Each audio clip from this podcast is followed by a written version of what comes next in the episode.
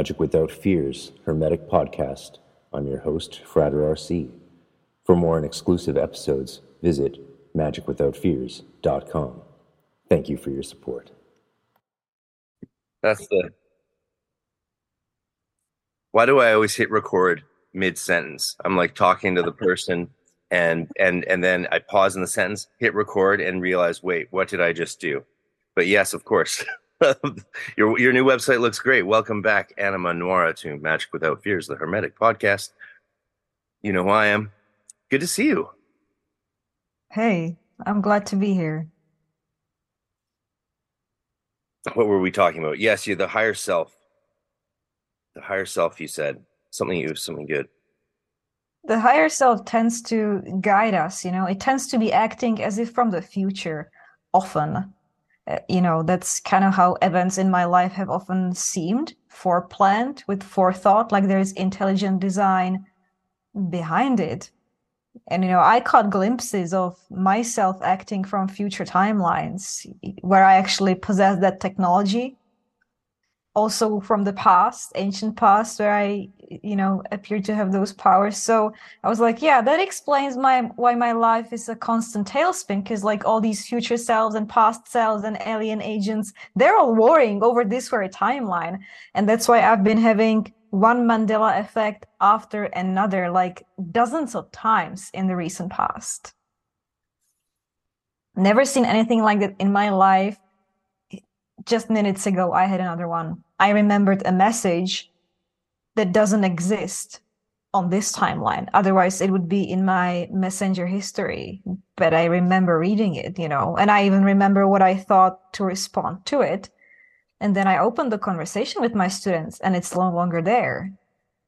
And I'm like, well, you know, I should tell him probably because it concerns him, even if it turns out to be just my subjective reality. But since in that conversation he expressed his decision to take up the oath of the abyss, I should tell him.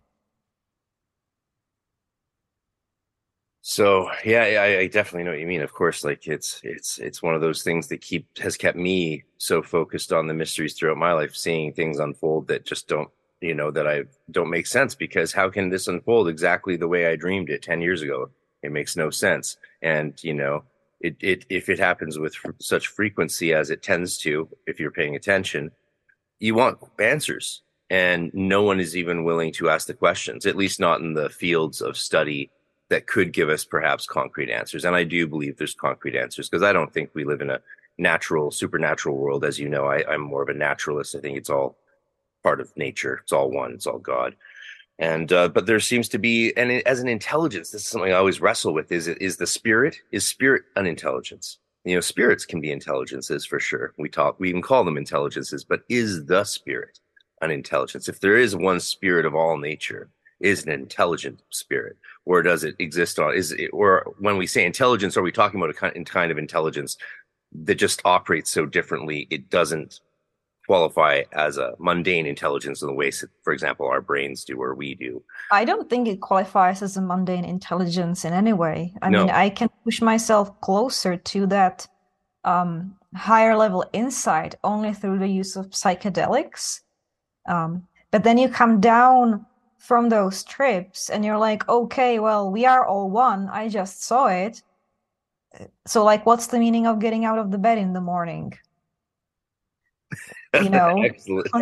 The, these higher mystical insights are wonderful and they can fix your you know the ways that you are you have your own head up in your ass you know your blind spot but they are also far from our natural perspective for a reason because these insights are they appear to be like less useful you know for us um in the lives that we live there was a conversation that i had with lucifer when i was coming off of the trip and he said you know the reason why experiencing all these emotions and seeing these perspectives which are repressed they are on the outskirts of your regular consciousness well they are there for a reason because they are less useful to you mm. so you come here to visit them to broaden your consciousness you know high, a state of heightened consciousness it's called or like broad awareness but it's also you know if you were in that super broad awareness where all is one you know then i guess like what's the point of playing the game and reincarnating and stuff? And i want to play the game. Like i like it here you know i don't want to stay there. I don't right. want to go back to one. Well i'd yeah. So there does seem, especially of course in psychedelic states, it's very easy to experience that all is one connectedness, and you, it's even easy to have some understanding of how like pluralistic realities could operate in unity, uh, crossing having crossed that abyss of, of dichotomy and paradox being something that you know is is is transcendable metaphysically from yes. this realm. Right here, we're stuck in Aristotelian land of of non-contradiction, right? If something contradicts this, then this isn't true. That's just how it has to be here. Um, if, if you if you sort of yeah yeah I mean, yeah no no I get it. I mean, in, my ordinary self, you know, I conceive of reality in this primitive way, like it's, it's me, that spirits they are above me. I need to petition them to get shit, or like they're playing me, they're bullies. You know, it, it's a very simplistic medieval kind of perspective that we hold in demonology. And when, when you go into those states, the Luciferian God mind enters me and we are actually one. And then it speaks to me by embodying like an ex or an ideal lover. And, you know, and I communicate with him from the position of the subject. Um, and then it's just like everywhere. And, you know, in that state, you can even cycle through these perspectives, just like in some dreams you know you can either see from a bird's perspective you're experiencing the dream as an observer who is kind of omnipresent or you can shift through different characters and you identify more with certain persons in that dream. Um, so in psychedelic state you can even like do that intentionally or semi um, intentionally. So it definitely helps to snap out of um, the ego but then you know you ultimately come back to yourself and here you are and you need to work and pay the rent and interact with uh, the government and with other people. So uh, you know what good is it to see that we are all one right? Like you need to pick a character and play it still. You got to play the game. Yeah. And and if there is uh if our higher selves or or divine genius or whatever has a plan for us we just don't in this body, in this mind, don't as you know get the memos necessarily, and so we're we get to have this adventure of wandering through the darkness and uh, seeking the light. Um, Absolutely, which you and know, I, of course, is a and, different and light. I had for... visions, you know, very, very particular visions about this, where I am basically seeing that I'm a tourist who signed up for a pathworking of hell, the classical Dante's Inferno, and as I am leaving the ring of pride, the deepest horrible place to be, I spot that I have this guide in a hood, like the hermit figure from the tarot, and it's Lucifer himself, obviously, and he holds this lantern. And I'm like, wow. So this is what's going on. Right? So I think we all signed up for a particular tourist experience so to speak. And that's why we appear to be making our way through the dark. And yet we you know we always get the signs. Like we are never like stuck in the dark without any message without any guidance. The the, the light bringer is always there. Yeah it's the hermit. Not lucifer. Just kidding the the uh, the the hermit, of course, very much is a Pythagorean figure in the tarot, and and one of the things that interests me about talking to you because this is our round two, and of course you are you're in the top ten most popular episodes ever. I think you might even uh, have be in the top three right now, and and you know it, it, that sort of stuff is definitely part of the game, hey? Eh? You know, and that's, that's interesting because I it remember, is interesting. So in the previous reality that apparently also doesn't exist anymore you told me just a few weeks ago that my episode has absolutely tanked, and now you're telling me that it's trending. So, wow, well, that's interesting. Who switched off those two realities? Yeah, no, it's it it's it climbed up steadily and it's in the I think it's still probably in the top three. I think uh I think uh, I think part of it is, of course, the popularity of the work you do on your own, of course, um, and uh, I mean, and the other part of it, I think, is probably that people were interested to hear see hear someone who's like you know overtly Christian, right hand path kind of person talking to someone like yourself, who's uh, you know you are who you are. You, need no introduction, I think, at this point.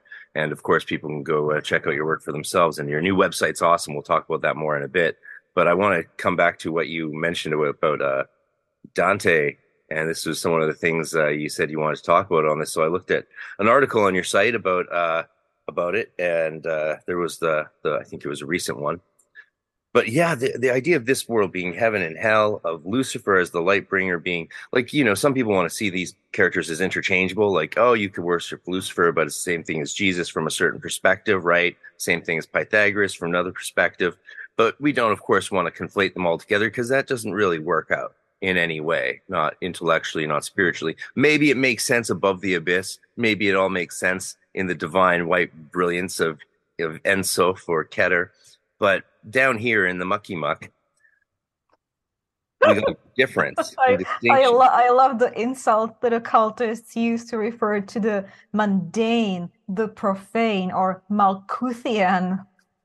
Oh, it wasn't meant to be an insult. It was meant to be a. Uh, I when I say mucky muck, I mean like that's the beauty of this world is the mud, is the dirt, it's the earth, it's the plants. The the corporality is what's so so special I mean, uh, looking at it even from a very parochial uh, tree of life point of view, the idea of the the the rapidly spinning point slowing down into matter to express God's glory in even greater form, uh, as as impermanent as it is. I mean, what a what a mind blowingly beautiful concept. If you were just to share that with someone who'd never heard it before out there in the wilds of the world, right? What a powerful idea. Is is the dump truck so loud that you can hear it? Is it dominant? Should we pause for a second? I've been told I'm in the past that actually you some people can't even hear those sort of sounds. No, I'm fine. Okay. It's so funny that you refer to this industrial humming sound because that's how Samael manifests to me. And it now appears on every single phone call that I have with everyone. Hmm that industrial humming sound. It has different origins, but it's always there. You're the third person that I'm talking to today where it's appearing. Well, it's 420. That's when they come to do the garbage, apparently. 421. Yes, um, you know, I have invited Samael to do the garbage in in my life. That's kind of what he's known for, right? Mm-hmm. You know, one of the interesting things about Samael that uh, uh, escaped a lot of modern magical books uh, due to lack of information is the there's sort of been a bias in a lot of circles, especially some of the Golden Dawn worlds, about uh, Samael being listed as a Qlipo, right, as a demon and uh, an evil force, the liar, the liar, right, Samuel the liar. But then you know, with the resurgence of older of, of missing Golden Dawn literature through people like Zalewski and, and and others, we discovered that the role of the Hiereus in the in the Neophyte temple as Horus changes throughout the initiations and is sometimes even Sam Samuel, Samael, I believe. So that just sort of throws the idea of this being a dark Qlipothic force right out the window in that realm, in the further in the realm well, of uh, in, in my personal gnosis in my personal gnosis, and this fits some older, you know, Talmudic lore, he is said to be the one who planted the tree of knowledge, to or- who orchestrated the fall of man. Lucifer was just the talking snake. Samael came riding the snake, so he was like using, you know, this other spirit or this this medium to enact his own design, his own plan, and that's kind of where my personal gnosis goes. Like he is here for the big shit. So I would totally see him as the one who perpetrates, who starts the higher initiations. That's kind of where I find myself to be now, having abandoned low magic completely, spell work or you know manifestation and and yet the reality seems to be shifting like so fast you know all these mandela effects. So it is like being torn away from your surroundings even from your body and you know it's this, this rising it's like being taken with an elevator but it's like a force of nature. He doesn't even appear to me in a humane humanoid form but like a hurricane like a sound of the airplane landing something massive something non-human and kind of majestic Beautiful, beautiful. Yeah. Well, eh, with the, uh, I mean, I mean, Samael really is just a, from a, I guess a, a grimoire point of view, an angel of Mars in some ways, and or an archangel of Mars. Um, you know, and often equally. Well, yeah. He was equated with, with Nergal, the, the lord of the underworld, who was, you know, the spirit of Mars in, in those um, Near Eastern cultures. But he has so many titles. I recently looked it up and he's, you know, called the angel of iniquity. He's the angel of death. Then he becomes the lord of the shaitans, like the leader of like all the satans, the, the grand, the arch Satan. And in this capacity, he is addressed as the king of hell or the duke of hell, you know, in some alleged medieval sources. So yeah, yeah. I guess you could perceive him as a lot of different characters. There definitely seems to be tension among the practitioners, whether he is an angel or demon or both. And there around. seems to be some sort of agreement that he, Lucifer, and Shemyaza in particular would be considered both. Like they actually retain both forms. I have definitely communicated with Samael the demon, the Duke of Hell, the Archangel of Mars, but then with something that was like beyond that was just magnificent and ancient and it seemed to predate hell itself or like the presence of lucifer so that would you know and i think you can perceive these spirits on the level where you want to or where you're ready to. And they kind of tell me this all the time like okay look you can do the parlor tricks. You can take another pact with samael the demon that you have finished, you know, a decade ago, you gained the stuff that you asked for, you paid the price for it, but you don't necessarily want that again. Like you want the higher mysteries.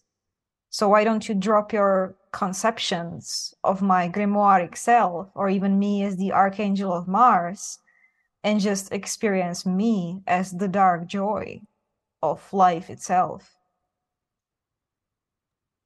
How how does in your mind um as you say, turning away from say lower magic, uh, focusing on higher magic. How does that connect with the idea of, as you said, Earth, our this world being hell?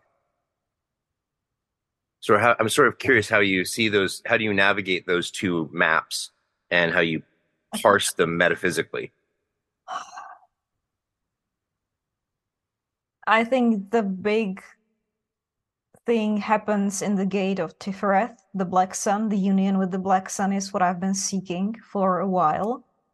And I've had visions, mystical experiences that seem to confirm this. I had this Black Sun form in my second and third chakra, and then it started expanding and, and rising within me.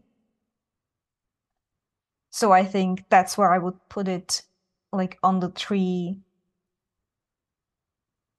of knowledge um, but really like speaking in mundane terms it's when you become pissed off at trying to abuse magic to cause external change. To sway the circumstances in your life or the people or just to gain something for yourself or soothe something avert something. When you when you get profoundly disgusted of trying to use magic for all those means that's kind of where the high magic gate opens because before you reach that step and everybody needs to get there on their own like you're not rising you know you're just filling some hole in yourself some some ego and you know i i don't think that necessarily all those who claim to be on the path of mysteries the high magic are actually on it you know that they might be fulfilling their vanity you know, or being lost in some other ring of hell. not knowing it. That's the whole joke about hell that is told in the old paintings. Those people don't know that they're there. They're just like, you know, lounging, having fun, not realizing is in a cauldron that is surrounded by the devils who are having a lot of fun manipulating their little matrix. So until you wake up and actually leave, you know, you're playing a game and you don't realize that. And you can be the most potent magician, the most self actualized Magister Templi, and you're stuck in some cauldron in, you know, the Ring of Pride in the Department of Vanity. Well, you definitely are if you're calling yourself a Magister Templi, I'd say. Um, though that's coming from someone out of a system that has that that has those grades. Um, though, of course, you know, I I don't know who who still cares about grades and titles at this point. I mean, you know, it was it was sort of a thing. It seemed to me when uh, when we knew less. You know, I think like during this, I, I was thinking about this the other day you know during the the times when we had all these more rigid systems and structures coming together over the last you know hundreds of years like let's say let's take from monasticism up through the golden dawn and oto and crowley's orders right and, and all the 20th century orders they all have, they had all these elaborate grade structures to to develop and and point out accomplishment but also knowledge often it was uh, pointing out knowledge primarily um, in many regards. There, there seems to have been a big change, even like the past 20 years. Yes, that's what I'm talking in Western about. Yeah. occult, and Yeah. society has changed profoundly. So it's just a reflection um, of it. You know, back then we were all hunting for teachers' grades, initiations. Everybody wanted to join the right group, and we all thought that that's what it boils down to.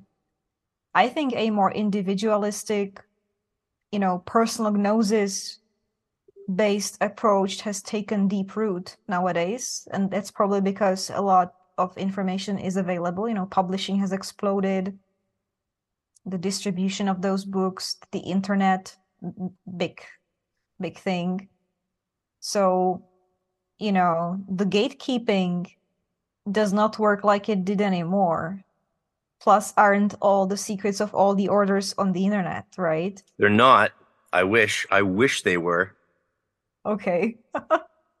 well, then there is still mysteries for us to dig, which is good. Like, Yeah, it is right. It is. I I remember a long time ago, like over 20 years ago, one of my friends was was questioning whether he should continue spending time practicing magic or not and studying these things or not, because that's a question that an early 20 year old man would ask themselves when conf- trying to decide how they spend their valuable uh, time.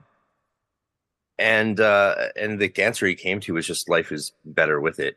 Life's the world's more interesting with it, and I enjoy the it, gi- more. it gives us fulfillment that is not easily replaced by any other endeavor, even though I'm guilty of dissuading young men from the occult. Like, I, I was genuinely sad and torn when one of my old friends, who I always saw him as like the trophy boyfriend, you know, like the most handsome one in the class, the one best in sports, the one who was destined for some glorious career. And then he grew a giant beard, bought some house in the woods, built an alchemical laboratory there, and left society. And I'm like, don't do this to yourself. Like, you should get married and have children and you know, like be the champion. Don't lose your life in the pursuit of the occult out there in the woods. And then he bought two wolf dogs, and I know that okay, well, he's chosen his path. But I genuinely felt like like semi guilty forever encouraging that. Once you buy the wolf dogs, it's it's game over. You've committed. Yeah. Yeah, no. Well, it's like You having can't go kids. back to society with those animals. I bet. I bet. Um, yeah, I, I think I think I think you had the right idea though, trying to dissuade people because it, it is something you should be dissuaded from if you can be. Um, and I and I don't say that to make uh, an, a special example out of uh, esoteric practices, but I would say the same thing about writing or music. I mean, uh, you're an Oh, artist sure. too, right? So like, if if someone asks me about becoming a musician or a writer, the the answer is clear. If you can do anything else, do something else, right? If but yeah, to, for for to work out as an artist, you it has to you you have to not be able to do something else. You have to need to only do like to you yeah like and you have to commit yourself to it and bind yourself with the oath of the abyss you know to follow your destiny and reject every other path. And that's a hardcore thing. And i believe maybe that's where the major arcana the higher mysteries that's where they start. When mm, you really start caring only about your true destiny and not your ideas. Like you have wasted every option, every distraction. You have, you know, gone through every vice and every shortcut. And then you're like, well, now it's time for the real shit because I don't have, you know, the time is limited. Perhaps it has something to do with aging, but it comes at a different point for everyone like you suddenly get this fear almost that you will lose out. And you just stop pursuing the path of uselessness. the path of uselessness that's how come that that that frightens me and sounds optimistic at the same time Because it's real. I I I had a friend back in the day who once had a bit of a meltdown before me. He felt like humbled by my attainments, I guess, or my insight. He was older and I was a woman, so I guess it was hurting his male ego. And he said, he, he took a picture for me and he said, This is, you know, 10 years of my magic journals. And he had all these journals lined up on that piece of furniture and he proclaimed them useless. Like, I have kept all these journals all these years and I learned nothing. So now I'm going to toss them because the answer does not lie there. a lot of people told me to burn my old journals and I so- do it. I I So I discard mine because at the end, like it's a tool and becoming attached to it, I think would be wrong. I have only decided to keep one out of maybe 10 volumes from the past two years. And it's because it's like the only sentimental memory I have of my marriage. That's the practice that we recorded there together. So that's why I decided to keep it. Yeah, beautiful. Yeah. Well, as you know, I didn't burn my journals. I decided to make YouTube videos out of them. That's another way to go. to immortalize them. Well, no, so the the the th- yeah, like the fact is when I started um, you know, I started I started uh I I didn't I, I always sort of eschewed uh having a circle of personal students, but you know, after 40 it seemed to be sort of okay. That was definitely Rudolf Steiner's thing. He would always say, you know, you can't do that before 40. It wasn't because of a Kabbalah thing at all or you know, where you start learning Kabbalah at 40, which most people did start learning Kabbalah long before 40, for sure, throughout history. Um, all the great Kabbalists are like 23 when they write their masterpieces and stuff like that. Um, that might not be entirely accurate, but it's not far off. The idea that, that, that, like, so the idea of, of your journals being useless, like your friend said, right? Like, the, I've learned nothing. Like, that's such a, if you don't feel that you've learned nothing, that then you have learned nothing you need to feel you should come through it if you've come through at the other end you feel it's like when you when you're finally freed from trauma and it no longer triggers you You know, I understand his wrath though, because yeah yeah it's totally like you feel like you've been a fool, you know, that you've been proven wrong. But this is again you fighting your pride, which is it's the mother of all sins, you know, it's the spiritual blindness, the self-delusional entitlement. yeah And for me, you know, having those journals and keeping them and accepting myself, even though all those spells didn't work out that I recorded, even though all that divination that I noted down didn't come to pass, you know, even though I missed out all these meanings that were obvious, like it does make you freaking angry. Because it's a mirror. It, Yeah. The journal used to be called the Book of Mirrors in Wicca back in the day. Hmm. Yeah the, what's what's been uh rather than see uh, seeing myself as having learned nothing from them and having them just be sort of a, a artifact of the past, I, I I I thought I discovered that you know there was value in in going through them and seeing my mistakes and talking about them with others. So you know, using them as a teaching tool and you know, say like, oh, see how I didn't include any of this information there. That I I think looking at that now, I think that's insane. And verse, you know, and now looking at see how see this long paragraph, how I described this all this stuff, and it took up like a third of the entry I wish I had that. None of that matters. I should have focused on talking about this and recording this. To me, that's an incredibly useful thing. And of course, I'm a teacher, so that's what I'm. It's my vocational calling since I was basically born.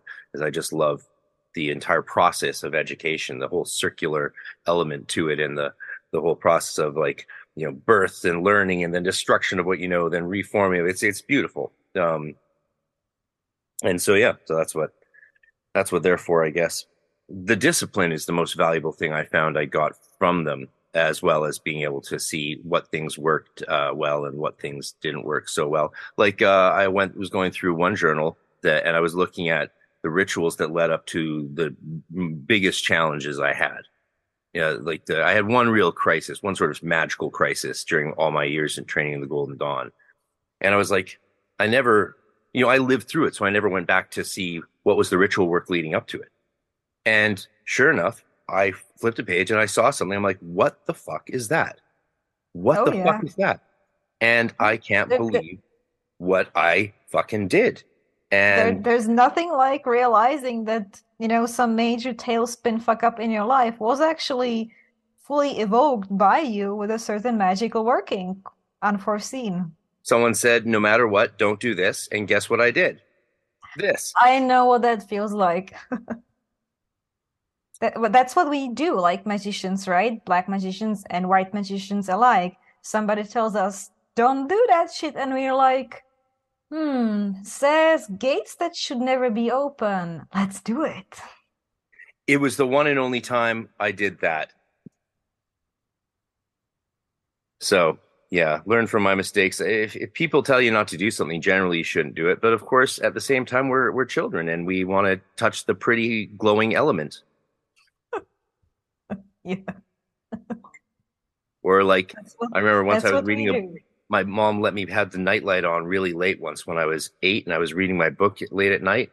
And for some reason I just saw that there was scissors on the desk, so I picked it up and cut the light switch while it was on. I think I was seven or eight, just to see what happened. What would happen? It was pretty scary.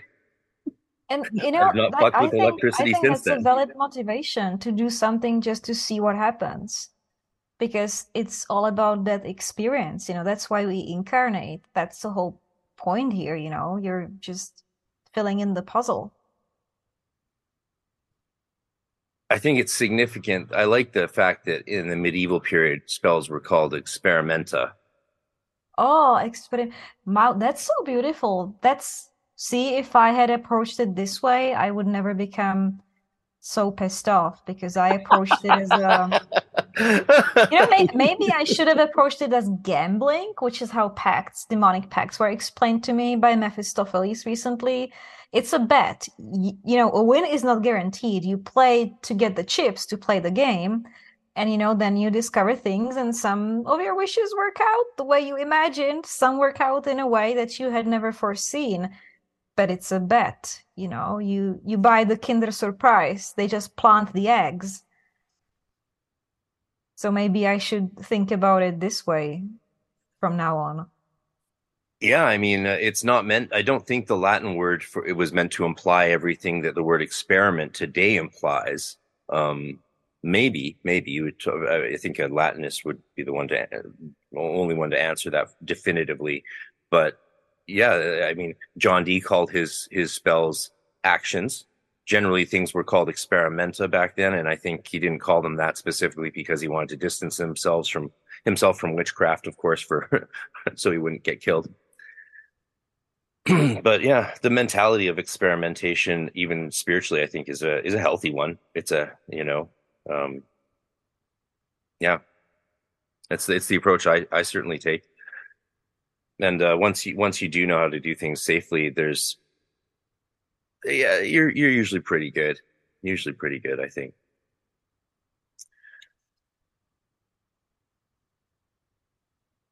In terms of hell, if we can we can if there's more to say on Dante and uh, and the and the rings of hell, I, I'm curious about your ideas of this about how how this world is hell. Why why can't this world be heaven? Oh, well, we live in duality, right?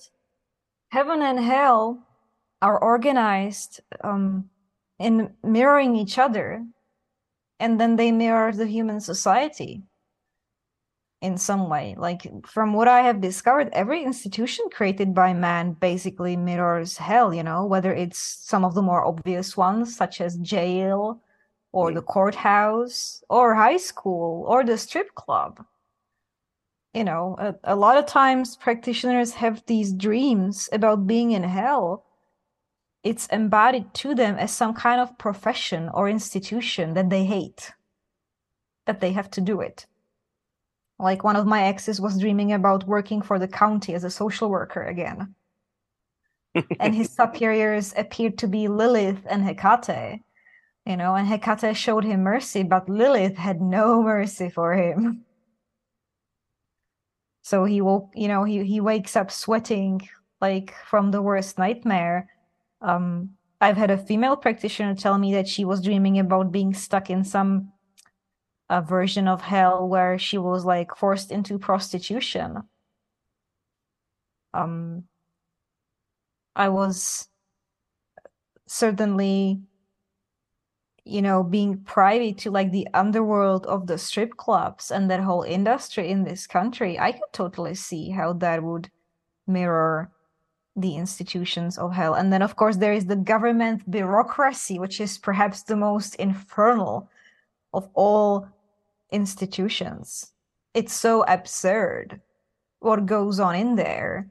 But even anybody who has worked like in healthcare or, you know, education, the army, the police, anybody who gets into the system, a particular institution of society and stays there long enough to wisen up, they will begin to see the diabolical nature of it. How it just perpetuates suffering, it doesn't fulfill the function, that it is supposed to fulfill. It does something else completely you know um that's kind of the general idea behind yeah. it. And like hell is here. It's not it's obviously not a place that you go after you die or you know some place underworld or that you need to slip through the cracks of some interdimensional gateway. It it overlays this reality yeah. We're we're in it. Yeah. it's uh it's so true. I mean, even thinking about my time working in the church, one of the biggest conundrums I found right away, and I, I had a job working for the church uh, uh, just before I graduated. Um, and and you know, had things gone differently, I I probably would have taken a church and been a full time priest in the church. Um, but instead, I was working uh, as a director of youth ministries, and the conundrum was hellish. Kids would come to you. Like the first day, I had two kids come to me and, and tell me in the sacristy about about sexual abuse of, with the previous director of youth ministry, who was a 20 year old wow. girl, and the younger boys. Right away, so you, in the fact, this wow. 10 and 12 year old girl, yeah, our previous one used to go and close the door and, and make out with the other boys in there. And I was like, okay, okay. Just, you know, I'd been trained, so I took it as it came. I didn't react or anything. It's like, all right. Oh, wow. Hmm. Oh, you know, first thing I did have them do was then put a big window in the door of the, my office, and the guy looked at me. The the landlord, the land, the the the Dutch guy who handled the building looked at me with the wide eyes, like, "Oh yeah, okay." You couldn't believe how quickly I had heard these things. Like, oh wow! And then well, when I heard so more you things, were th- you were thrown in hell pretty fast. But oh, that's not the hell. That's that's just life. That's just life. Unfortunately, it's I, and I don't mean to minimize that at all. The hell is when you can't then report it because some of the parents of the kids involved are on the church board, and if you report it, you get fired, and then you can't work anymore. Oh yeah, yeah. No, that that's that's, that's the, the institutional hell. aspect. No action possible. Hell. There was nothing like, I could do except just leave or or yes. become a become a. Well, that's the point. A, you have to you have to leave that ring. You have to leave that cauldron, and you know realize what is holding you there. Yeah, Fortunately, and when you leave that when you leave that mindset when you leave that ambition or that that vice you know that pattern in you you're released you cannot fix it it's like the mythical you know like the labor of sisyphus it never ends and it can never succeed it goes on and on in circles that's why it's called the rings of hell because things go on in circles there until you snap out of it and then leave And now, a word from our sponsors.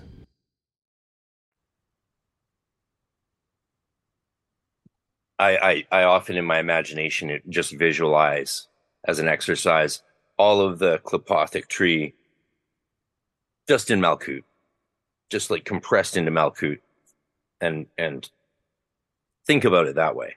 I like doing weird things with the tree of life, flipping them around on its head just to see how it changes the way I think about things and see if there's any insight. I think you're totally right. I think all the hells, all the qliphoth are condensed around us here, you know, and, and that hell of religious hypocrisy of the false prophets is definitely one of the deepest ones because where else should we be finding truth if not in the spiritual pursuit in the spiritual institution. So so when you realize that it's you know occupied by high level demons and that it's all about pretenses and keeping power and money and keeping people in ignorance and keeping some dead traditions alive and just perpetuating something that nobody even knows anymore what the original purpose was well you know that's a bummer when you wake up to that It is.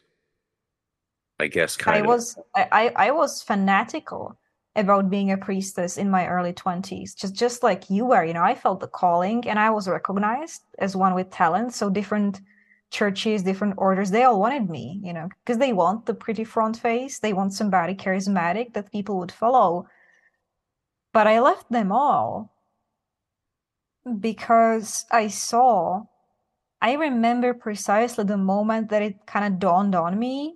I was organizing druidic local groves at that point in time, and it was when I was fulfilling one of these quarterly reports because we were actually a, a church recognized uh, by the state. Something that back then we really wanted to be. Nowadays, it just seems to be to me it just seems so as backwards that we Yeah. wanted to be recognized by the state like to have this legitimacy to feel that like you know like we're worthy it, it just seems so childish but anyway 20 years Yeah. ago in the pagan community it was a big issue It, it was. It was. Every everyone felt that way. I think in the nineties. right nowadays i'm like well i don't even want to become a citizen of this country so I was filling the, this quarterly report, and it had like a few compulsory aspects to it. And the most important one was you had to report all the activities that you did aimed at recruiting new members. And it was at that point where I was like, okay, so we're basically proselytizing just like the Christians? Fuck that. yeah. because you know it was presented to us that like we want to bless people with the mysteries. That's why we had to master the art of doing a public ritual to get the laity and everybody involved. And i learned a lot about liturgy. You know it really helped me facilitate circles witches sabbats. I, I was doing it for years. You know how to appeal to all the senses movements music visuals. So i became a good sacred performer. But you know then i realized that actually well why do we need to recruit people? Like why should we be like advertising ourselves and our worship and our mysteries? You know shouldn't those who feel the call like find us on their own? Why, is the number of members and keeping them and attracting them a measure of like our success? So it dawned on me that the, any spiritual institution any order they will never have they will never be aligned with the goals of an individual seeker because they will always be a recruiting new members and b collecting membership fees and then you know when they grow big enough they will become a bureaucratic nightmare of administration Yeah.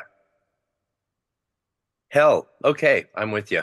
I mean, I think anyone who hasn't declared that this world is just freaking hell has, is lying, right? Most of us have said it at one point or another. It's a it's a human experience, and uh, we have to go through the qliphoth, right? I mean, they, they're husks. They're husks, right? They're husks around the the grain or the the wheat, and whether you see them as the chaff that to be uh, you know transmuted and and cast aside, or whether you see them as uh, some sort of I don't know. Let me let me put on my um, qliphothic mage thinking hat which I'm, you know, is meant to be ironic for those who are new to this channel. um, like what if the you know what if the husk is just a you know outward or above manifestation of the true kernel right and then that thing in between is the illusion of angelic light or divine divine goodness um, of the sephira and uh, you know i'm because there's a lot of creative thinking going on in the left hand path uh, black magic qliphoth community if i if i may be um, if I can state the obvious, right? There's and and that's what I like about it actually is the creativity of it. Um, I wish they were there was a bit more historical reliance on resources and and stuff, but at the same time, you know, the modern day left hand path is extremely focused on like direct gnosis. Right. Exactly. It, that, it, it, that's has, what I meant by who cares. And, and I really appreciate this about it because you know when somebody says I spoke to Satan or Lilith spoke to me we like the people that i run with nobody puts that under question yeah we can disregard the practitioner later when it's obvious that they have like a mental illness issue or they're like super fucked up on drugs um, but we will disregard them as a person not necessarily the fact that they are in touch with spirits you know they, they they're just not an example worth um, following, but the heavy focus on personal gnosis and direct communication with spirits is a good thing. It's it's a good thing. It also means that anybody can become an author if they have enough charisma and they want to present their material. This material is highly sought after, you know, the grim the modern day grimoires. Yeah. Um, and they can, you know, they can lead people astray or, or they can lead people to good places. It's kind of wild. You know, it's it, the value of academic authority or proven resources, older resources going back hundreds of years. It just doesn't exist on the left hand path in, in the Western um, occultism. It's it's like a pioneering spirit that is very individualistic that draws from living on the edge from drastic life circumstances um, the modern day left hand path grimoire is a memoir as well you know and, and it is quite in the genre of you know the red dragon the great grimoire it, it says madness insanity is what awaits all geniuses is what awaits us at the end the magicians so we are the mad arab of the Necronomicon. It's this archetype of the black magician, you know, and like he is in it for himself to the edge. You know, he doesn't rely on the brotherhood or the tradition. It, it's a rogue tradition anyway, you know, because associating was dangerous. It's still kind of ill advised just because of, you know, what black magicians are. Like, they're bad news very often so we kind yeah. of associate you know at at our own peril we generally don't really form orders anymore. Like true black magic cults are quite rare. I have only come across a few in my life. What separates a true black magic cult from a regular black magic cult? Or an untrue one however you want to frame it. Well, I, I just tend to judge, you know, the the force of the current itself, or like the devotion of people, even the dedication, the fanaticism. They t- they take it seriously. Yeah. That's kind of how I would uh, judge it. Hmm. Yeah, so seriousness. People every time people would come to Temple Tahuti in Vancouver from other Golden Dawn temples, they'd always be like, after a day or two, they'd be like, "Well, you guys are like so hardcore. Like you guys take this so so so seriously. Like you guys, uh, like I I would often have to leave my job after three months because of requirements by the temple or a trip I'd be sent on to go lecture somewhere, and uh, so I would usually not last too long at the the shitty little waiter jobs I would take because that wasn't where my priority was at. You know, if I and but, you know that's the true devotion, and that's what an occultist should be if they are in any way serious. It, it's it's not a hobby. So if you want to get if you want to get somewhere with it, then you have to put it at the top of your priorities, and that of course has massive implications. You know, for your personal life, for your career, for your standing in society. I would say though, if you want to, if you need a good hobby, if your life is has a has a hobby shaped hole in it, then magic you could do worse than magic. Yeah, sure. It's it's a pretty good one, especially if you do it in a healthy way, which is actually not hard to do. Just you know, take follow follow the advice most people give you like you know good advice is good advice when both white and black magicians are saying the same thing for example would you agree? Yeah, no, you can you can definitely look for the overlap. Magic or witchcraft, especially as a hobby. You you can literally subscribe to witchy boxes that will deliver you a ritual inbox every month for the season. So it can be a hobby. You know, you can be a collector of those things. You can be a tarot collector. Um, you can celebrate the wheel of the year and you know it doesn't need to overtake your life or or eat it up or throw it in a total tailspin i have noticed that people who base their practice around natural magic nature and natural cycles uh, they tend to do well like they're stable yeah i always i always say like y- y- you want to protect yourself uh, from from magical attack and and and from the uh potential uh not chaos, but yeah, these strains and stresses. There's a word I'm missing that come from deep spiritual work. Garden, go for walks in nature. Like you know, yeah, get get involved in the physical, you know, earth more. Go swimming in the ocean. It's it's a grounding, you know. uh Is what what's the popular word these days? Oniric thing. Is that is that what people are saying? Left hand. Oh, I'm not. I'm not familiar with the fads. I don't know either. Well, I, am reading uh, the Baron Citadel the last little while, and uh because uh, I've always had a the one of the first gods I ever felt called to and devoted to was was Gede, um, the Loa, and uh, wrote a wrote a song dedicated to him. Like I was really practicing a lot of devotional magic in the '90s to the Loa Gede, well, and now well, there's well, finally the, a little uh, know, new work. On the Baron is fantastic. And and like they are the middle ground you know. They are neither the hot spirits or the cold spirits heaven or hell. They are just something else entirely a third force that is a force of balance that is always just. So you know it's oddly enough it's also the death cults and the death worship based paths that also can produce stability in people you know santa muerte cain or the Gede.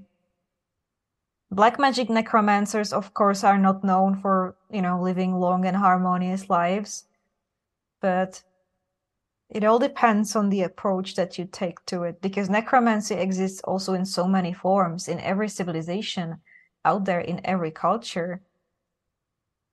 It's just certain archetypal way of black magician makes the dangerous path and it cannot be any other way like you cannot do it safely because that's you know that's not how it works probably why i take the white magician necromancer path with uh with a lot of uh, hail marys yeah, I, that is a key difference. Is just these subtle, uh, diff- or maybe they're not so subtle distinctions and approaches that I really enjoy getting to talk to you about. Like, uh, like uh, you know, this is why I was excited to to have this conversation again is to understand more of the nuances because especially as someone like I'm very interested in just all people in all humans how they get through the planet. And whether like you know from the most despicable to the most seemingly divine it fascinates me. I love humans. I love the planet. I love human life. And and to understand ever to ever increasingly understand what fulfills us what drives us what defines us is i think one of the most interesting subjects we can we can undertake to to grasp. Because of course you know so much insights we get about ourselves by seeing how things are done differently. And what would you say is like if you were to define a distinctive difference in approach as we've just laid out between the black and the white in this case what would that be? Because recently i've heard people saying that black magic is the severe pillar and white magic is the merciful pillar. And that's completely the opposite. That has to my that makes no sense to me. I've never heard anyone define black magic well as, the, as the left hand and the white left magic hand is path is a path of blasphemy you know and um radicalism opposition rebellion burning it down rejecting material possessions um it's a path of war could be also said of self-challenge.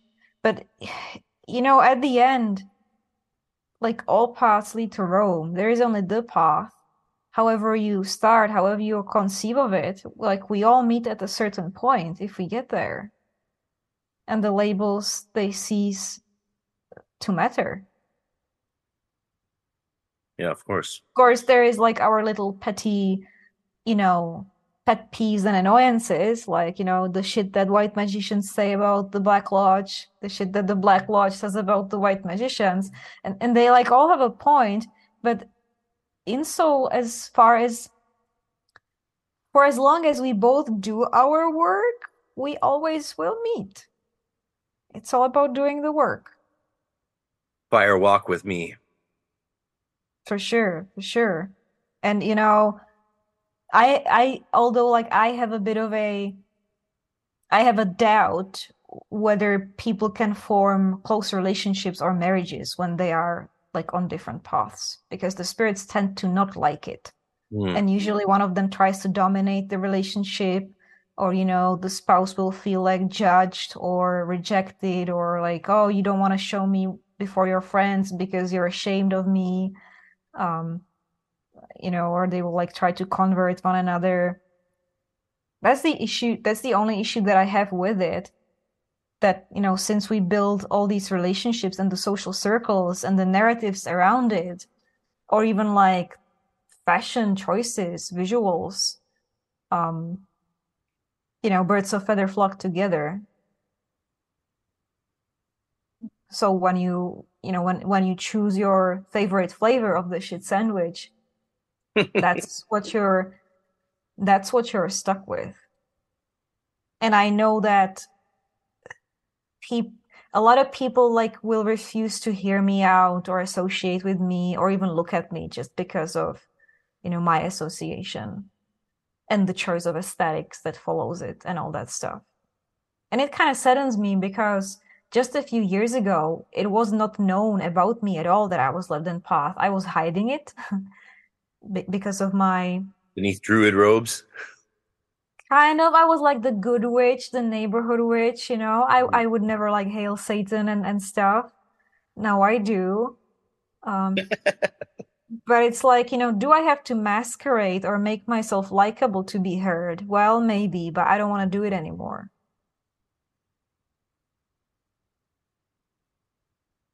So if someone hails satan the adversary who's then their adversary? Well they I've always wanted to ask recognize him as the challenger and the teacher. The enemy is your teacher you know. It's a martial arts kind of a concept. I guess he's that, not your he's not your daddy you know. He's not santa claus to give you stuff even though that's how some people kind of see it in, in like a more simplistic devotional aspect. They're like oh you know lilith and satan they're like my father and mother and they protect me and you know they like they're just worshippers but the adversary of course is your enemy. He's your challenger. He's not here to soothe you or comfort you. Yeah, the the left hand path sort of fails to be transgressive if you nerf it too much, eh? like if uh you go all go all uh go all Wiccan on it. And and we have this problem like where everything from art to subcultures to spirituality becomes emptied because of this pervasive cult of political correctness. And homogenization and political correctness are are definitely the homogenization is scary. There used to be such creative spirit in like music subcultures, you know, different hobby subcultures, and it's just blended in this homogenous pool where everybody dresses the same, everybody talks the same, nobody actually has anything original to say anymore and everybody is afraid of losing their Facebook accounts for 30 days for saying something that they shouldn't have, that the big brother doesn't like. Because when they're banned from Facebook, then they will not get their dopamine hit. And that's what we are conditioned to seek. And mm. that's a sad state of affairs, right? You, of course, did you notice that that that that my recent banning off from by Meta of all I got banned off all business tools permanently for Facebook and Instagram because I shared that esoteric exoteric Christianity meme, which was a joke. What? Yeah. Oh my god. No. Yeah.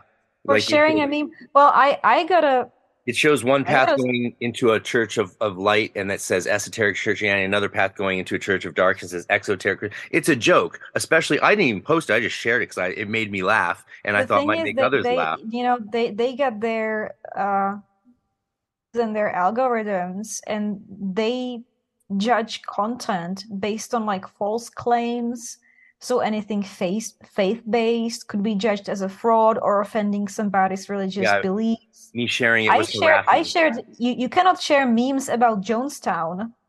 I mean, you can think that it's poor taste to make fun of a mass uh, casualty event, but fuck that. You know, like we have freedom of speech, we have humor. You can't do it because it's taken down as propaganda of radical terrorist okay. organizations, cults they are killing humor. And without humor, we don't have any way to transgress our petty selves. So social media yeah. is a big influence on just it's killing spirituality. Amen. Amen. Yeah. Hmm. I, I get banned for nudity every time I forget and I share some illustration depicting the witches' Sabbath. Oh. Uh, because there's really... always a piece of ass or a nipple that I just, you know, I don't look at the world through this prism of censorship. It, it's not lewd. Like there is nothing obscene about the human body. Um, well, you're European. I apologize for this prudish, puritanical culture that you have uh, find yourself in, because you know I, I, I, I certainly felt that uh, I woke up a lot uh, moving to Vienna when I was 16 and being like, oh, we're still like a bunch of puritanical prudes who are super close minded by comparison to Europeans. It's like uh, my it's, favorite it's Oscar true. Wilde the, quote, the, the, the perception of nudity in art would be a good example because here it implies pornography or prostitution or you know it's it's it's just different like we are used to seeing bodies like statues, paintings. It's everywhere. It's even in the churches. The human form is a basis for all the European art. And USA doesn't really have an art tradition or architecture or culture. I was, we went on a, I went with my uh, Gast family in Vienna to uh, Mallorca for winter break, for Easter break, Easter vacation in grade 10. This was 97.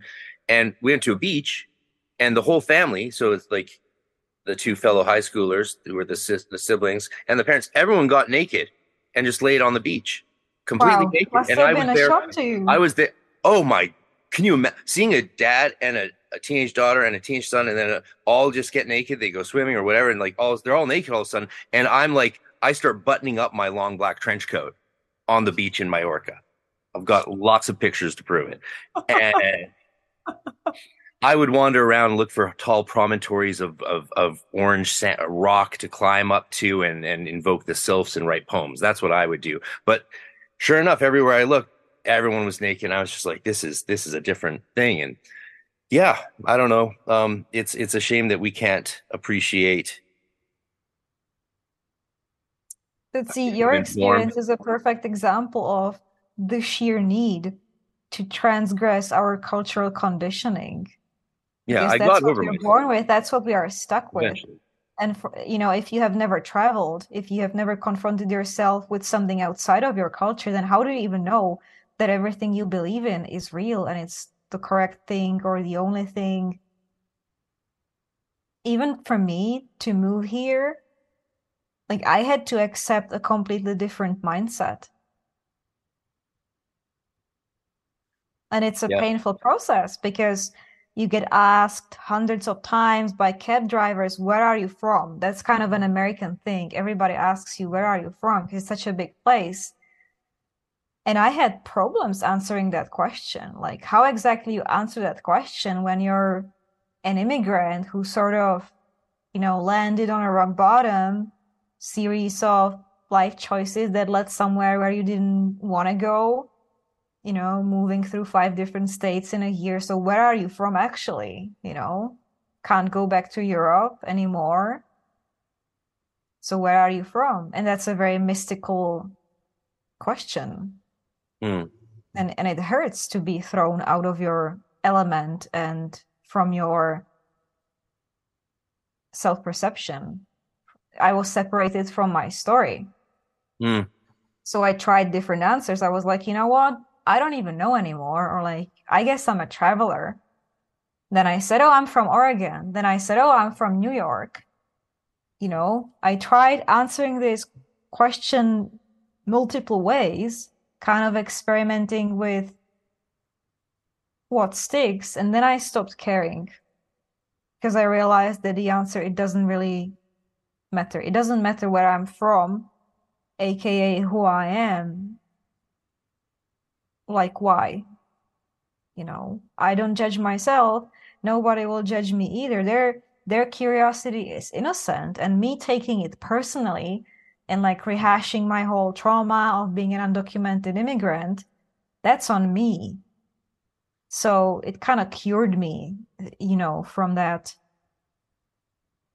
from that lost uh, identity. Yeah. Yeah. Huh.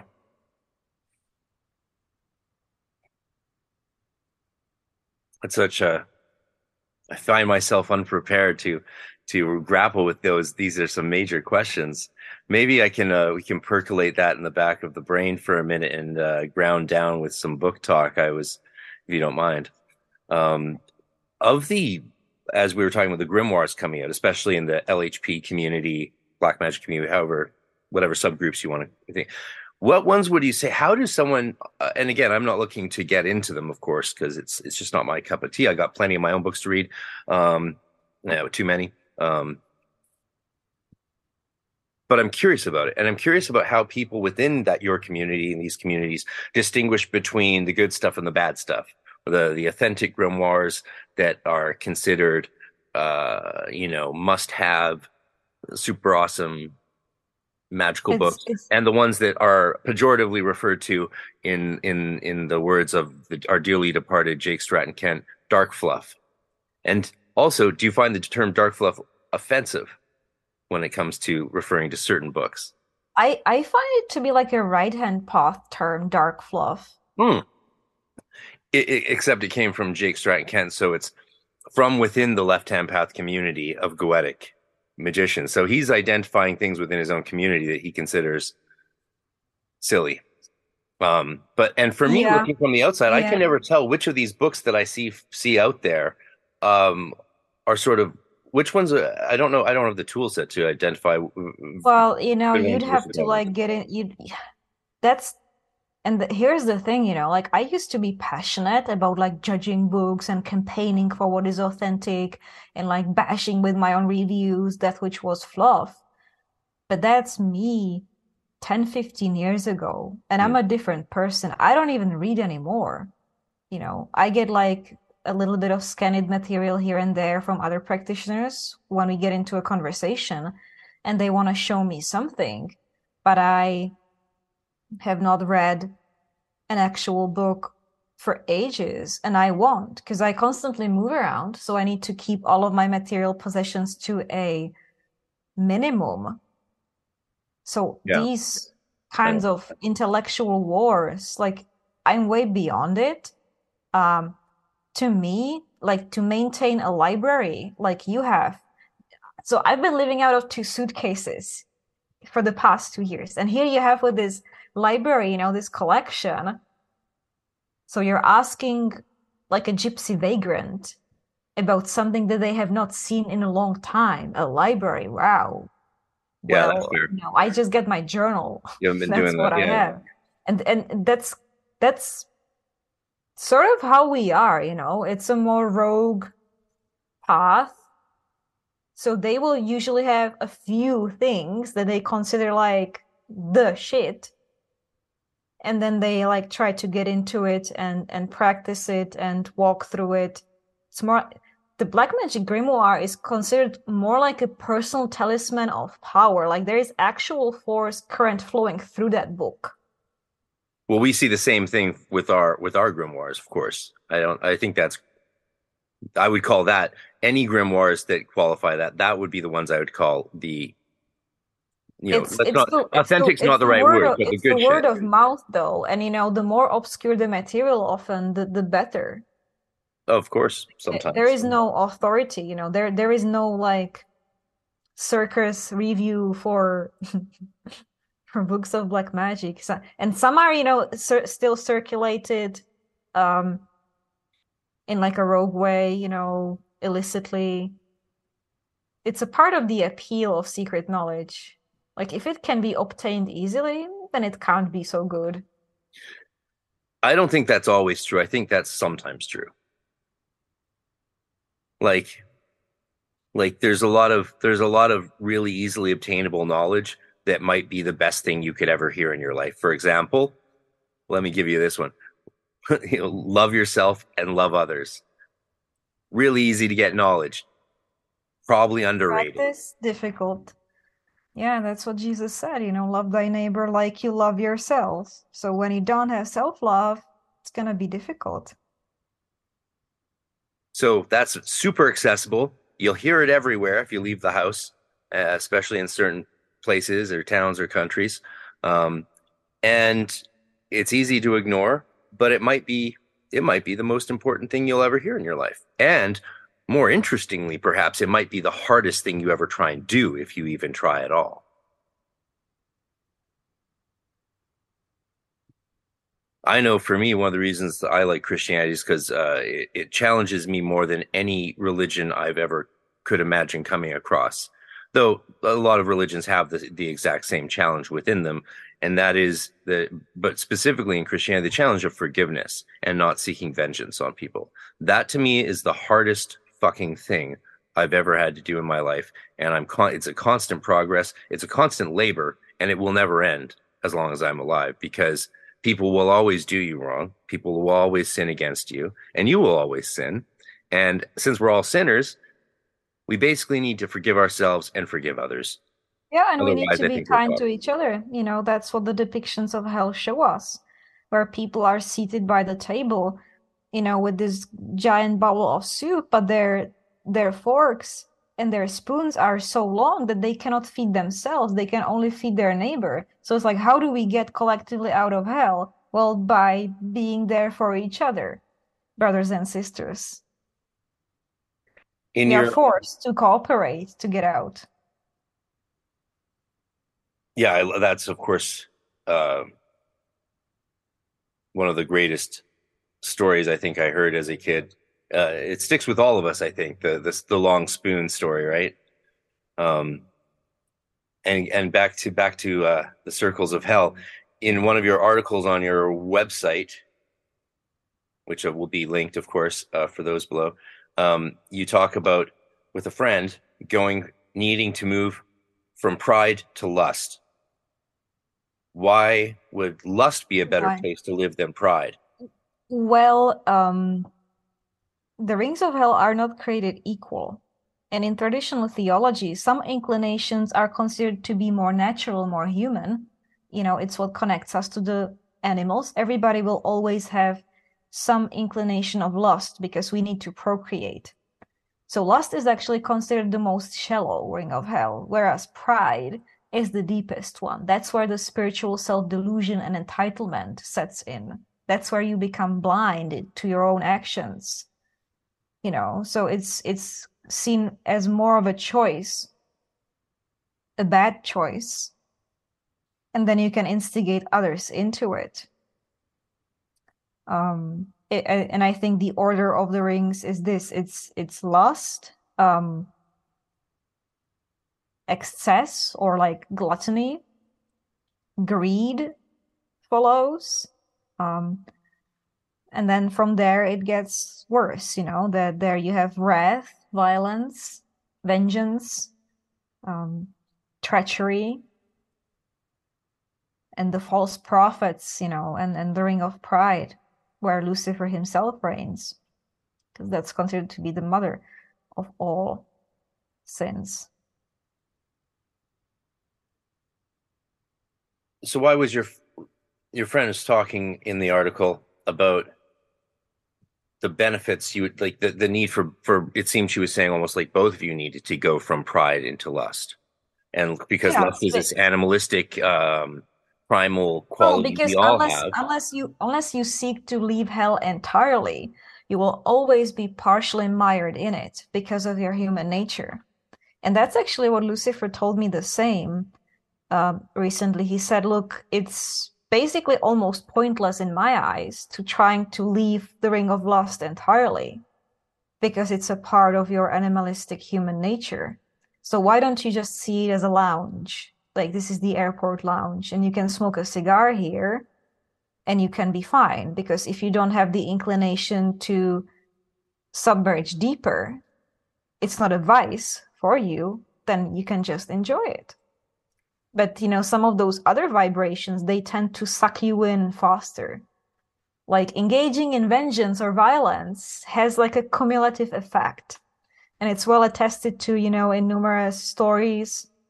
You know how in the movies they always try to resolve one situation by killing someone and then there's like a whole bunch of corpses you know hidden beneath the carpet and it's obvious that it will never be possible to go back or, or get out anyway the movie fargo comes to mind. It starts with somebody's one bad idea motivated by greed and you know from greed you get sucked into wrath violence and then you're just like making one stupid decision after another which is pride and then it ends with the mass disaster. So so you know stories like that show the progress of like how it happens how do you get sucked into hell and how do you recreate hell for yourself and others around here?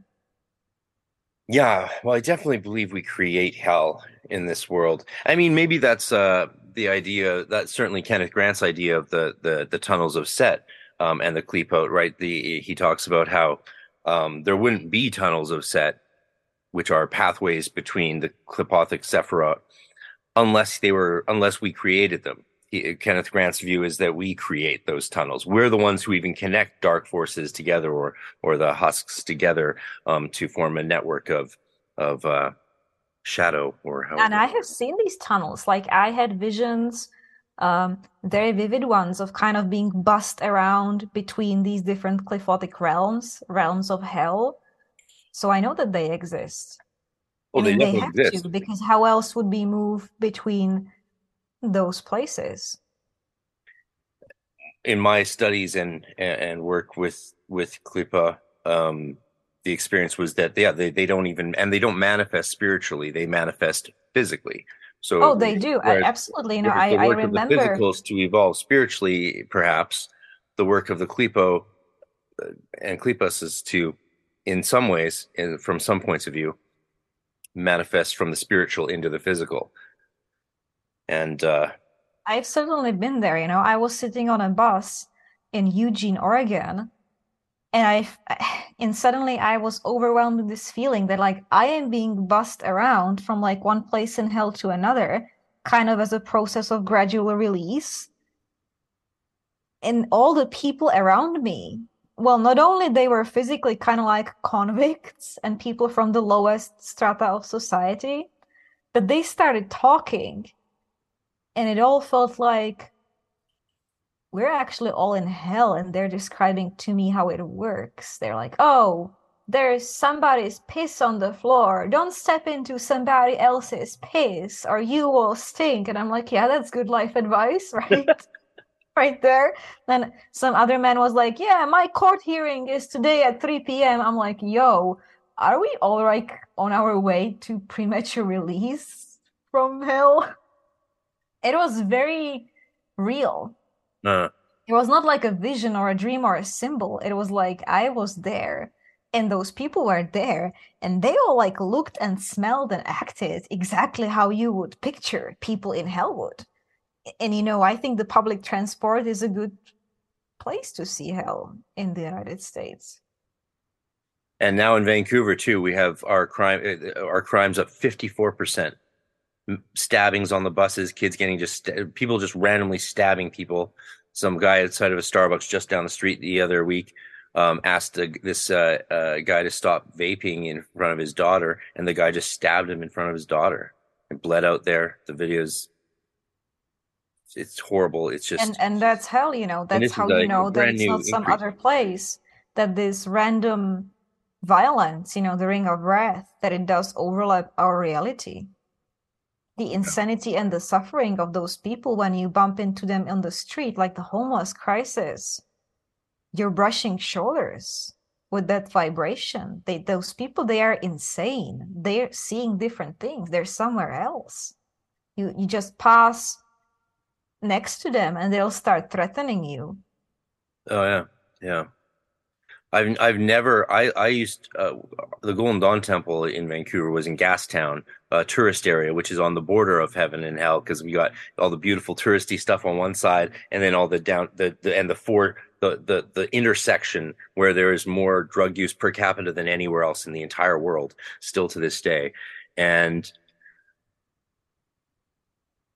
the uh I, I never felt unsafe, not once. I would walk amongst everyone. I walk through the alleys, the darkest of the drug using. Never felt unsafe. Was and I wasn't wasn't unsafe. I mean, someone might have tried to rob me with a needle if I got really unlucky, but that was about the worst of things I would have to face. And most of the time, people just ignore you. Everyone was everyone's in their own little space, space, whatever. I was in heaven.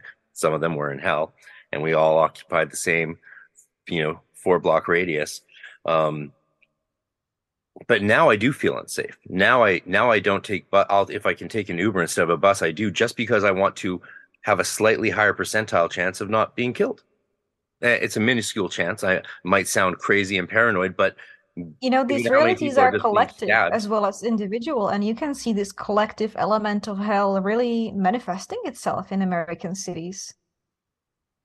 yeah, yeah. Well, Like you cannot escape it anymore. You know, it used to be that it was just some neighborhoods, and if you were in the good neighborhood, it was okay. But now there's so many homeless in every major city in this country that they take over the neighborhoods. it's so weird that not letting people work for two years would cause homelessness. Right?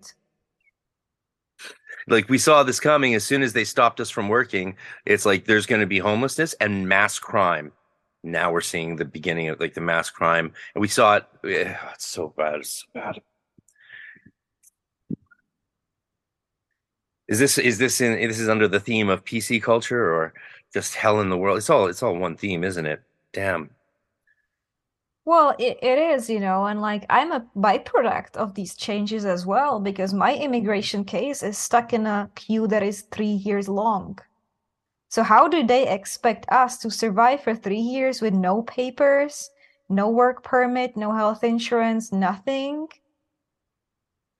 You know, that's pretty infernal when you think about it Yeah. and there's tens of thousands of us, you know, and then there's everybody else who was stuck in every other government bureaucratic loop trap. So I think on a collective level, hell is has been manifesting more visibly in recent years. Like it wants itself to be known. Like it doesn't want to be ignored anymore. Yeah. Well, we have a we have the same same problem, unfortunately. You know, uh, up here with uh, our leader, Satan's gimp Trudeau.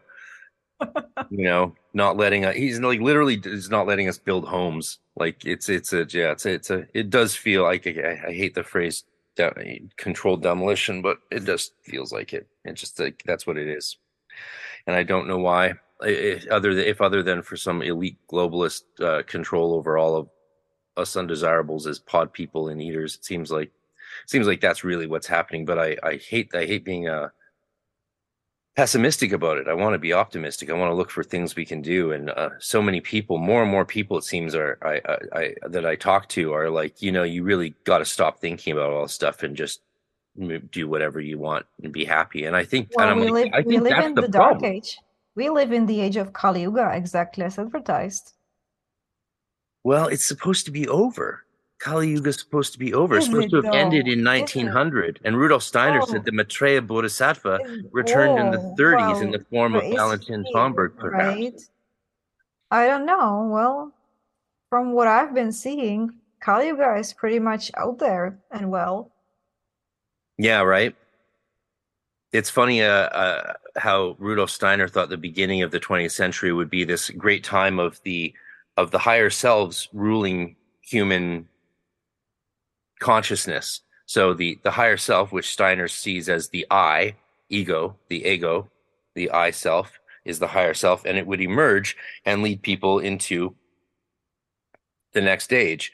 But what, of course, happened was it emerged in the form of Ubermenschen trying to declare themselves as the higher selves and everyone else as the lower selves, of course. So if the higher self did man- manifest as the ich, the ego, the I self, it it quickly decided, well, it can't. We, you know, some of us are higher selves and the rest are lower selves, and let's get rid of the the lower ones. And we had a we had a century of war unlike any other.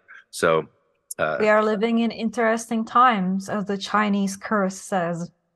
I mean, my thinking is that when these new uh, energies manifest, like when we see with astrological cycles or even spiritual cycles, like entering the sephira and having to work through the husk or the shell first, right? Or in some sort of uh, dialectic with the with the divine attribute.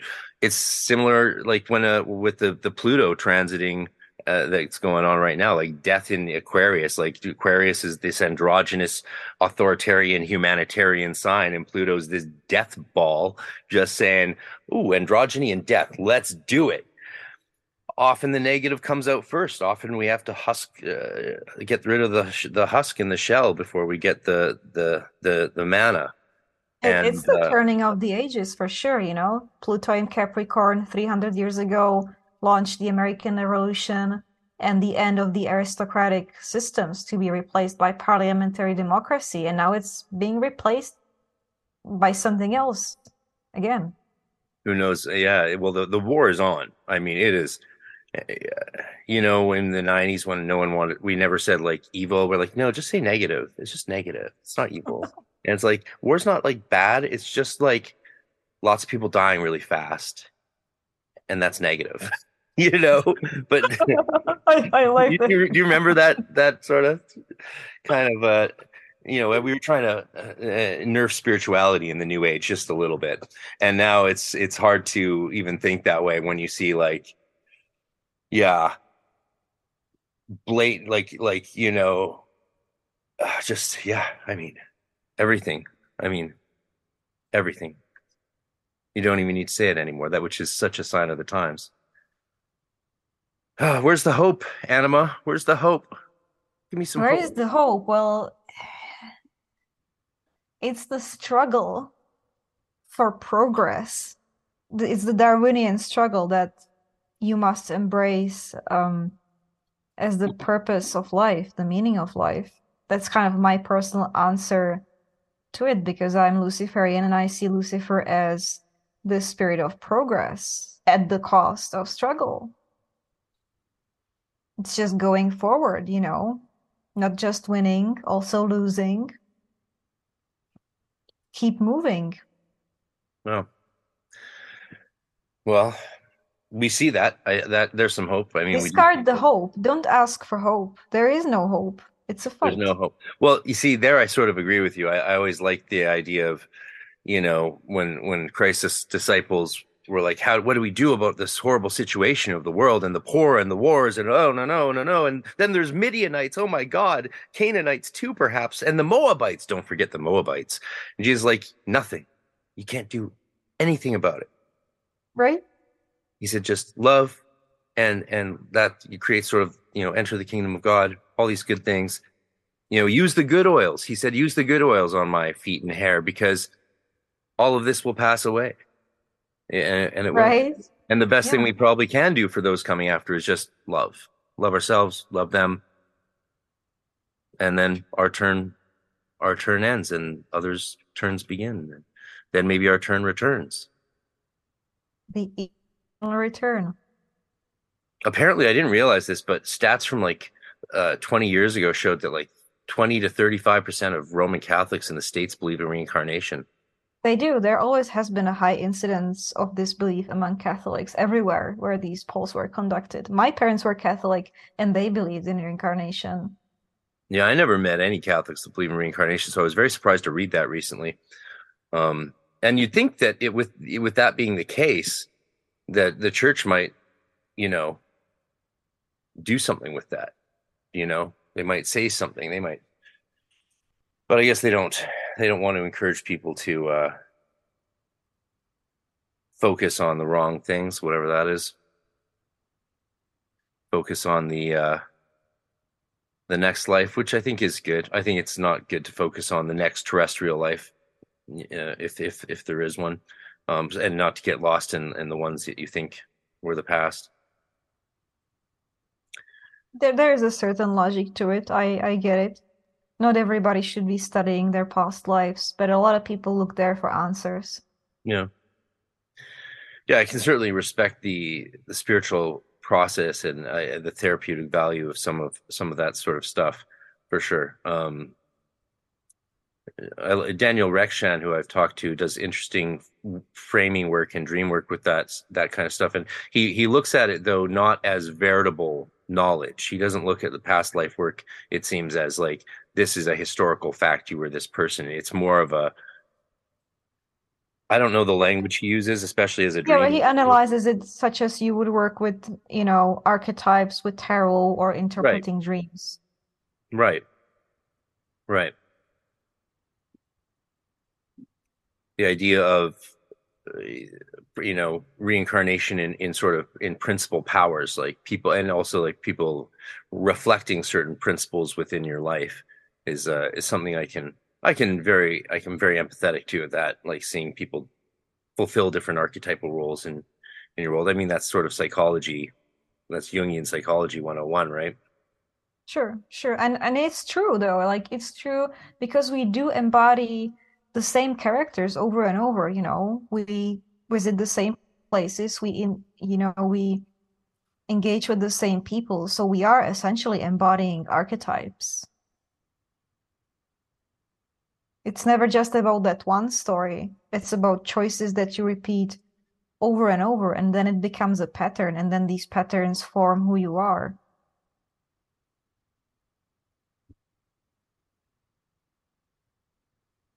You know, you're a teacher. You have been a teacher many times before. Yeah, I, I like to think that this is my like only life. I can already tell. Okay, well, if you ever want a past life clairvoyant reading, I mean, I you can gotta, do that for you. like I was raised on that stuff like like fundamentalists are raised on on on you know speaking in tongues and or or charismatic worship like that was that was a thing we did like to go to another psychic to learn about all the different people you were and what might happen in the future it was not it was it was it was that was my common life experience growing up that was what my mom was into so, and I didn't find uh, any of those insights to ever I uh, be helpful. Contrary, I found them Well, to you know, we have to rebel against our parents and what Hmm? they believed in. So, of course, if your mother was into spiritualism or New Age, you're gonna either become a communist or an atheist or a born again Christian. and I didn't We become have any of different trajectories. I, I had a guest on my show the devil's disciples whose mother was a madrina in Santeria. And he was just like so tired as a teenager of all these worship rituals, all these altars, all these ceremonies that he said, fuck ceremonies, you know, fuck traditions. I'm just going to be a chaos magician or, or something else. So we all get these trajectories where we start out in life and then we have to rebel against it and find our way, you know, against the flow. And, uh, but I have gotten to appreciate a lot of it later in life, much later. It seems risky though, telling kids who they were in past lives and telling them what lessons they learned or needed to learn because you they latch onto it and they hyper focus on it and they they start letting those things define them and really these are just you know these these might be psychical impressions of a high order but they I, also I might don't be just I don't have like a moral position on treating with children or you know teenagers because I only deal with adults. no i just thought it would be it would be interesting to ha- see what your thoughts are on that as and tease tease it out sort of um the pros and cons of of I don't I don't know how I would deal like with you know with the younger ones. yeah Um, their psyche is not fully formed yet, so maybe it could be disturbing for them. Um, but my services and my workshops were never sought out in any large numbers by people younger than in their 30s, mostly way older, like 40s and plus. So yeah I'm no no expert in like how do you raise children, I guess. That's every parent's choice, you know, in the end, it how they choose to indoctrinate them right and how successful they become at it. Obviously, your mother failed. My parents have failed in some ways, succeeded in in others, because here I am studying Dante's Inferno, you know, 20 years later after I became an apostate from the Catholic Church. So I, I am rediscovering the tradition many years later. It's very ironic isn't it And they believed in reincarnation, and I thought for the longest time that it's like old wives' tales and hippie bullshit and just my father's stories that he would use to, you know, impress women. And then I realized many years later that wow, like everything that he was saying is actually true. I just had to come to it from my own discovery. Because I used to think that all of this is like stories that people entertain themselves at parties. You know, because it was like yeah the man hitting on me. Oh, we were practicing sex magic together in the times of the Yellow Emperor. Do you remember? And I'm like, yeah, bro, with you, I'm certain. No, not in the past life, not in this one, not in the future. yes pick up lines to avoid Right? That's what I thought of it for the longest time until I gained the ability myself and I worked with someone who had it and I thought it was very impressive and I got convinced through my own experimentation that what he's seeing I could verify it for myself and then I was like I want to have this ability. Like I want to see the past not just mine but other people's. And I acquired it and well boy it's become an influence on my life because imagine when that stuff keeps coming up spontaneously. Not just when you put yourself in trance or do some procedure ceremony but like you see those images all the time. Yeah. Yeah well certainly certainly interesting. Well we can wrap up however you want it's been lovely talking with you again. I really enjoyed this conversation. This is okay well this has been fun. um, do you want to tell uh, people maybe just about your website and the work you're doing and what the yeah what the what yeah the vision oh, is behind it sure. no i would like to say something about my work. Yeah let's do i'm very interested. The, the new website looks amazing. Thank you. Beautifully done. And that's anima dash noira at art yes www. Yeah, it'll and, it, and it's got um it's got a lot of written materials all of my essays short stories poems Yeah, um related to the occult but also you know of a different kind because i am a writer apart from being an occultist um, I do use it to post extras for my show, The Devil's Disciples, there because not everything is publishable on social media these days. I got recently flagged for hate speech. So if you want to listen to some black magicians hate speech, that's also to be found on my website as is modeling portfolio. That's also unpublishable in some cases like the rendering of the witch's sabbath um, that i did. I like to recreate like scenes from the past or my fantasy my imagination in my photo shoots and i also have made my spiritual services my skills available for the public as a part of my ministry. So it, it's all out there. It went live on walpurgisnacht this year brand new and you know you're welcome to hit me up comment or follow me across the social media. I'm pretty present there like daily. Twitter, Facebook, Instagram, and of course the live streamed show on YouTube.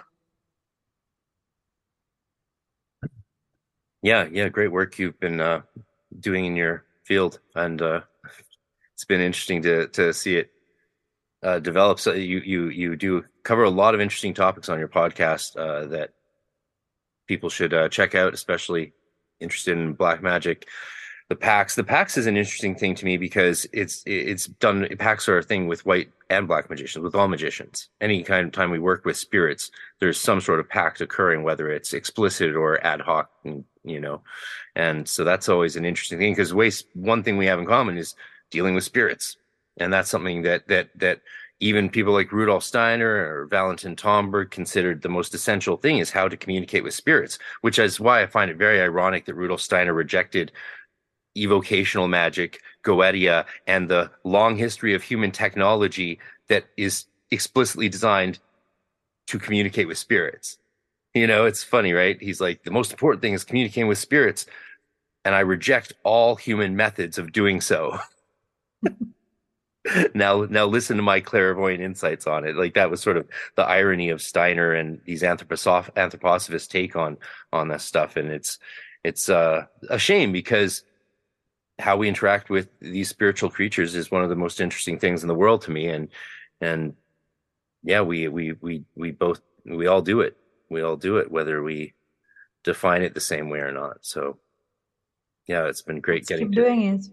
Let's keep doing it. And uh i wish you all the best on your path and and your journey and and and and best of luck with especially yeah the situation of finding a some sort of stability in the country you're in. I know we all we all want that these days. So I really hope that that comes together. I know it will. You're you're a magician. You can you can tweak things, fix it in post. Thank you. I shall. All right. Thanks for being here and thanks for listening, everybody. Peace. Diving deep into the practices and reality tunnels of the esoteric and the occult, check out Praxis Behind the Obscure podcast where I interview practicing occultists, do book reviews, and much more. Check us out on YouTube, Red Circle, and many other podcast platforms.